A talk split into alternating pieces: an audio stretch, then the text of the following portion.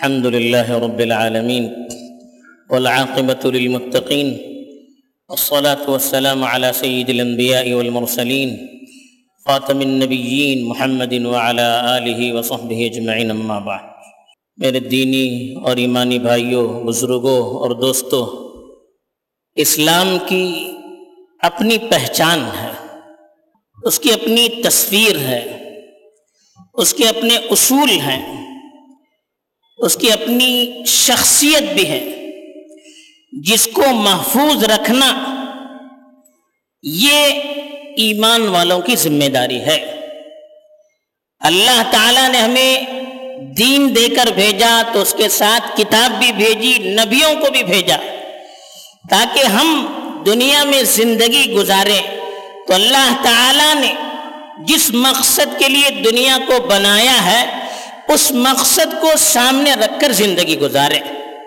ایسا کوئی کام ہم سے نہ ہونے پائے، جس سے اللہ تعالیٰ نے جس مقصد کے لیے ہمیں پیدا کیا ہے، اس مقصد سے بغاوت لازم آ جائے، یا اس مقصد سے، اس مقصد کی خلاف ورزی جس سے ظاہر ہو، یا وہ دین جس دین کو دے کر اللہ نے ہمیں بھیجا ہے جس دین پر عمل کرنے کے لیے اللہ نے ہمیں حکم دیا ہے، اس دین کے خلاف ہو جائے۔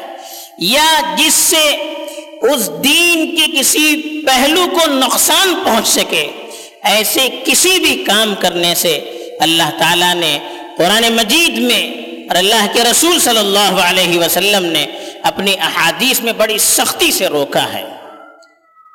کیوں ہے یہ؟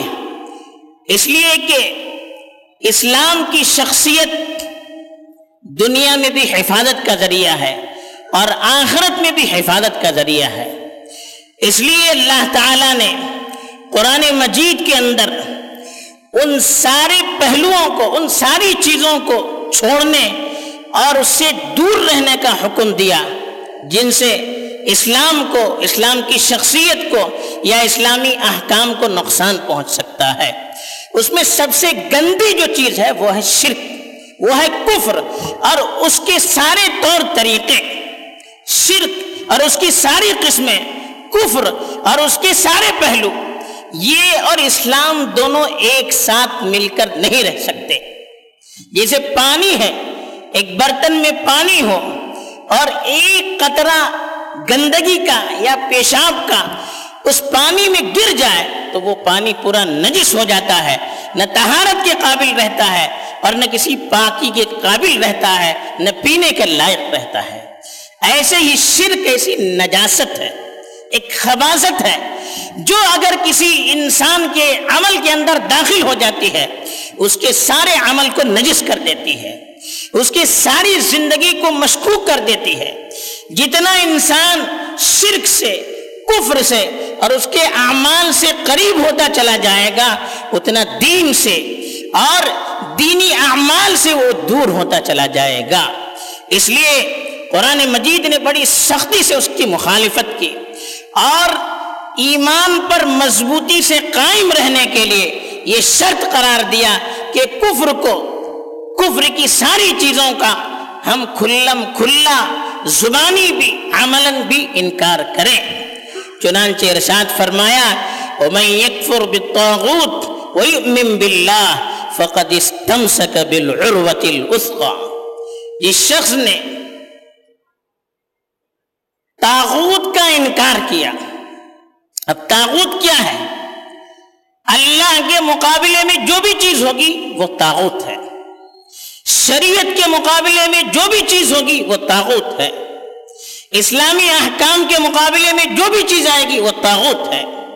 اسلامی اعمال کے مقابلے میں جو بھی چیز آئے گی وہ تاغوت ہے۔ اسلام کے جو تہوار ہیں، اس کے مقابلے میں جو چیز آئے گی وہ بھی تاغوت ہے۔ چنانچہ اسلام اور اس کے مد مقابل کی جتنی چیزیں ہیں، اسلام کے مقابل کی تاغوت یا تو اسلام ہوگا یا تاغوت ہوگا۔ تو اسی لیے کہا امیت وہی من باللہ پہلے تاغوت کا انکار ضروری ہے۔ پہلے غیر شرعی چیزوں کا انکار ضروری ہے۔ پہلے غیر اللہ کا انکار ضروری ہے۔ کہا جو تاغوت کا انکار کرے اور اللہ پر ایمان لے آئے، اس نے مضبوط رسی کو پکڑ لیا۔ مضبوط سہارے کو پکڑ لیا۔ یہ وہ سہارا ہے جو خدا کا سہارا ہے۔ جس سہارے کے ساتھ پھر انسان کبھی گمراہ نہیں ہو سکتا۔ جس سہارے کے ہوتے ہوئے انسان کبھی کمزور نہیں ہو سکتا۔ اس لیے کہ ہم نے جیسے کہا کفر ایک نجاست ہے۔ اب یہ نجاست آئے گی مسلمانوں کے دل سے۔ ایمان کی اہمیت، دین کی اہمیت، شریعت کی اہمیت، اسلامی قانون کی اہمیت، یہاں تک کہ توحید کی اہمیت بھی کم ہوتی چلی جائے گی۔ ان کے اندر پھر غفلت، لاپرواہی، بے دینی اسی طرح سے شروع ہو جائے گی جتنا وہ شرک سے، کفر سے اور غیر اللہ سے، غیروں کے احکام سے، غیروں کے اعمال سے قریب ہوگا۔ اور غیروں کی جو شریعت ہے، غیروں کے جو اعمال ہیں، غیروں کی جو عبادتیں ہیں، وہ ہے کیا؟ شریعت نے کہا کہ یہ خواہش پرستی ہے۔ یہ ان کی اپنی منمانی چیزیں ہیں۔ اس کے پیچھے کوئی ثبوت نہیں ہے، کوئی دلیل نہیں ہے، نہ آسمان سے کوئی دلیل نہ دی ہوئی۔ نہ عقل اس کو تسلیم کرتی ہے۔ وہ تو ان کی ایک منمانی چیزیں ہیں جو پشتہا پش سے وہ کرتے ہوئے آ رہے ہیں۔ خود ان سے پوچھا جائے کہ اس کی حیثیت کیا ہے، وہ آپ کو بتا نہیں پائیں گے۔ اسی لیے قرآن نے کہا، ولا تتبع احوا الذین لا يعلمون۔ ہوا کہتے ہیں خواہشات کو۔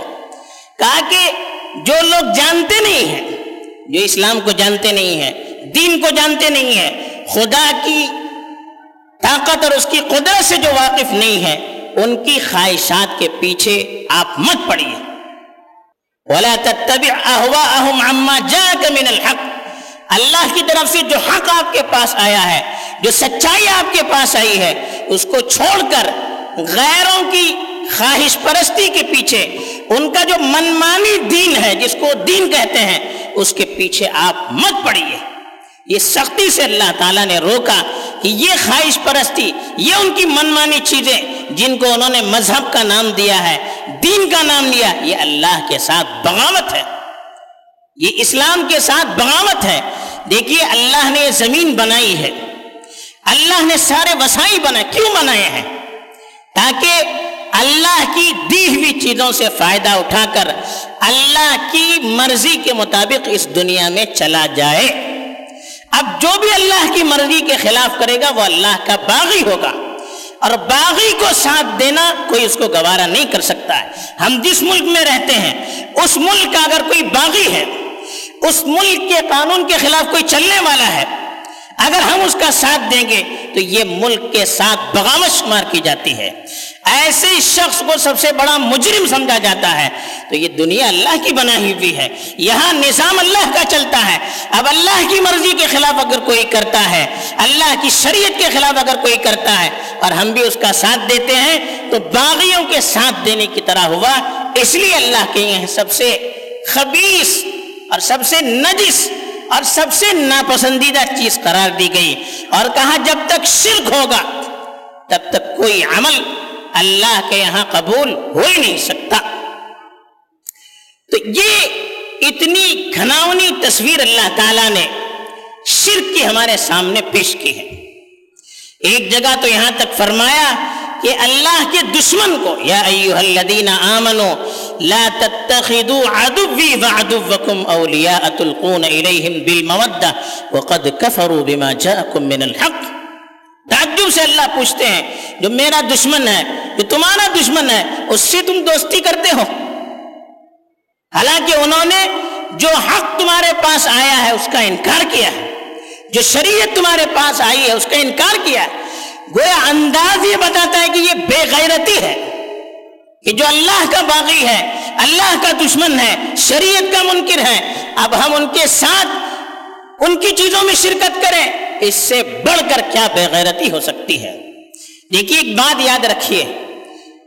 انسانیت کے ناطے جو حقوق ہیں، ان حقوق کے ادا کرنے میں ہمیں مسلمان غیر مسلم اس کی فرق کرنے کی ضرورت نہیں ہے۔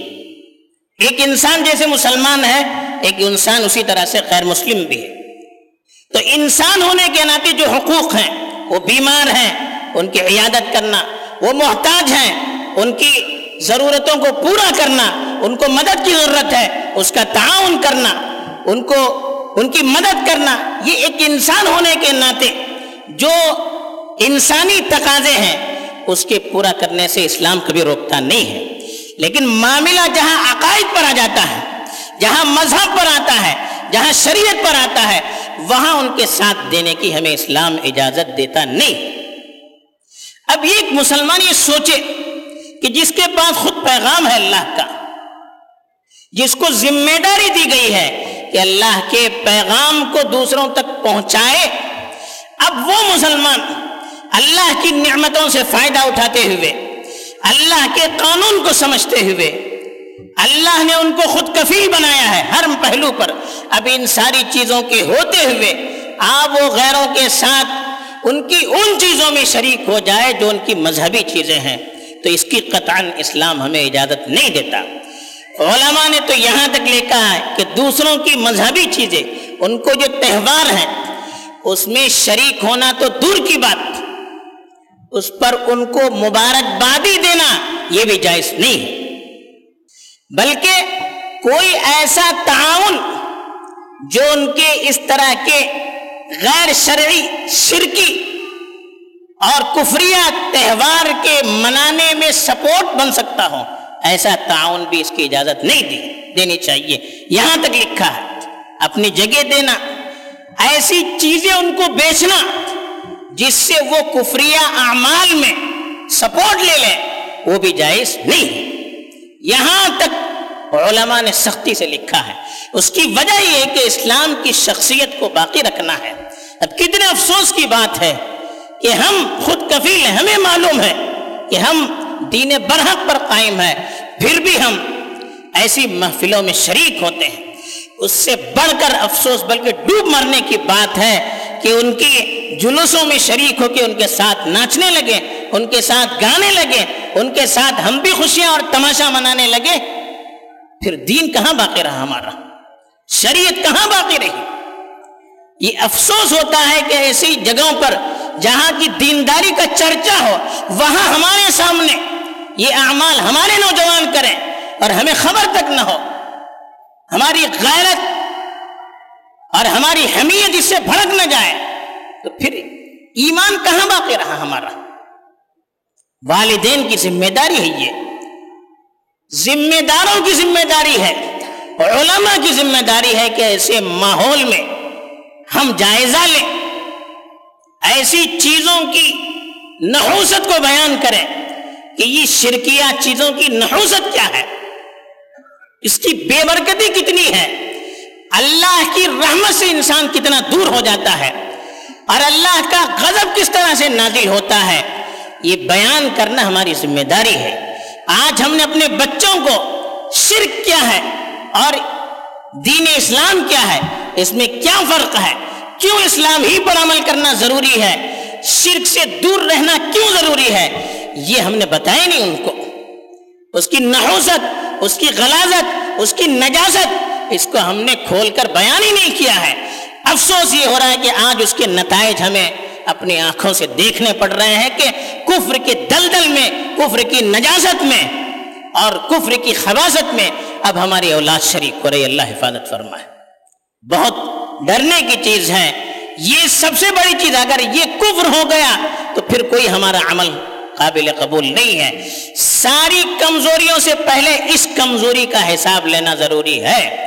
اگر یہ عمل ہے تو پھر کوئی حمل ہمارا قبول نہیں ہوگا اللہ کے دربار میں۔ تو اس لیے بڑی ڈرنے کی چیز ہے، افسوس بھی کرنے کی چیز ہے اپنی اولاد کی۔ اپنے ماتحت جتنے بھی لوگ ہیں، اپنی قوم کی ہمیں فکر کرنے کی ضرورت ہے۔ اور کفر و شرک سے جتنا ہو سکے ان کو دور رکھنے کی ضرورت ہے۔ اسی میں ہماری بقا بھی ہے۔ اسی میں ہماری سلامتی بھی ہے، اسی میں ہماری حفاظت بھی ہے، اسی میں ہمارے لیے سکون بھی ہے، اسی میں ہمارے لیے اطمینان بھی ہے اور اسی میں ہمارا غلبہ بھی ہے۔ اللہ تعالی ہمیں اس پہلو پر توجہ دے کر اپنی زندگی کی اصلاح کی توفیق دے امین وآخر دعوانا الحمد للہ رب العالمين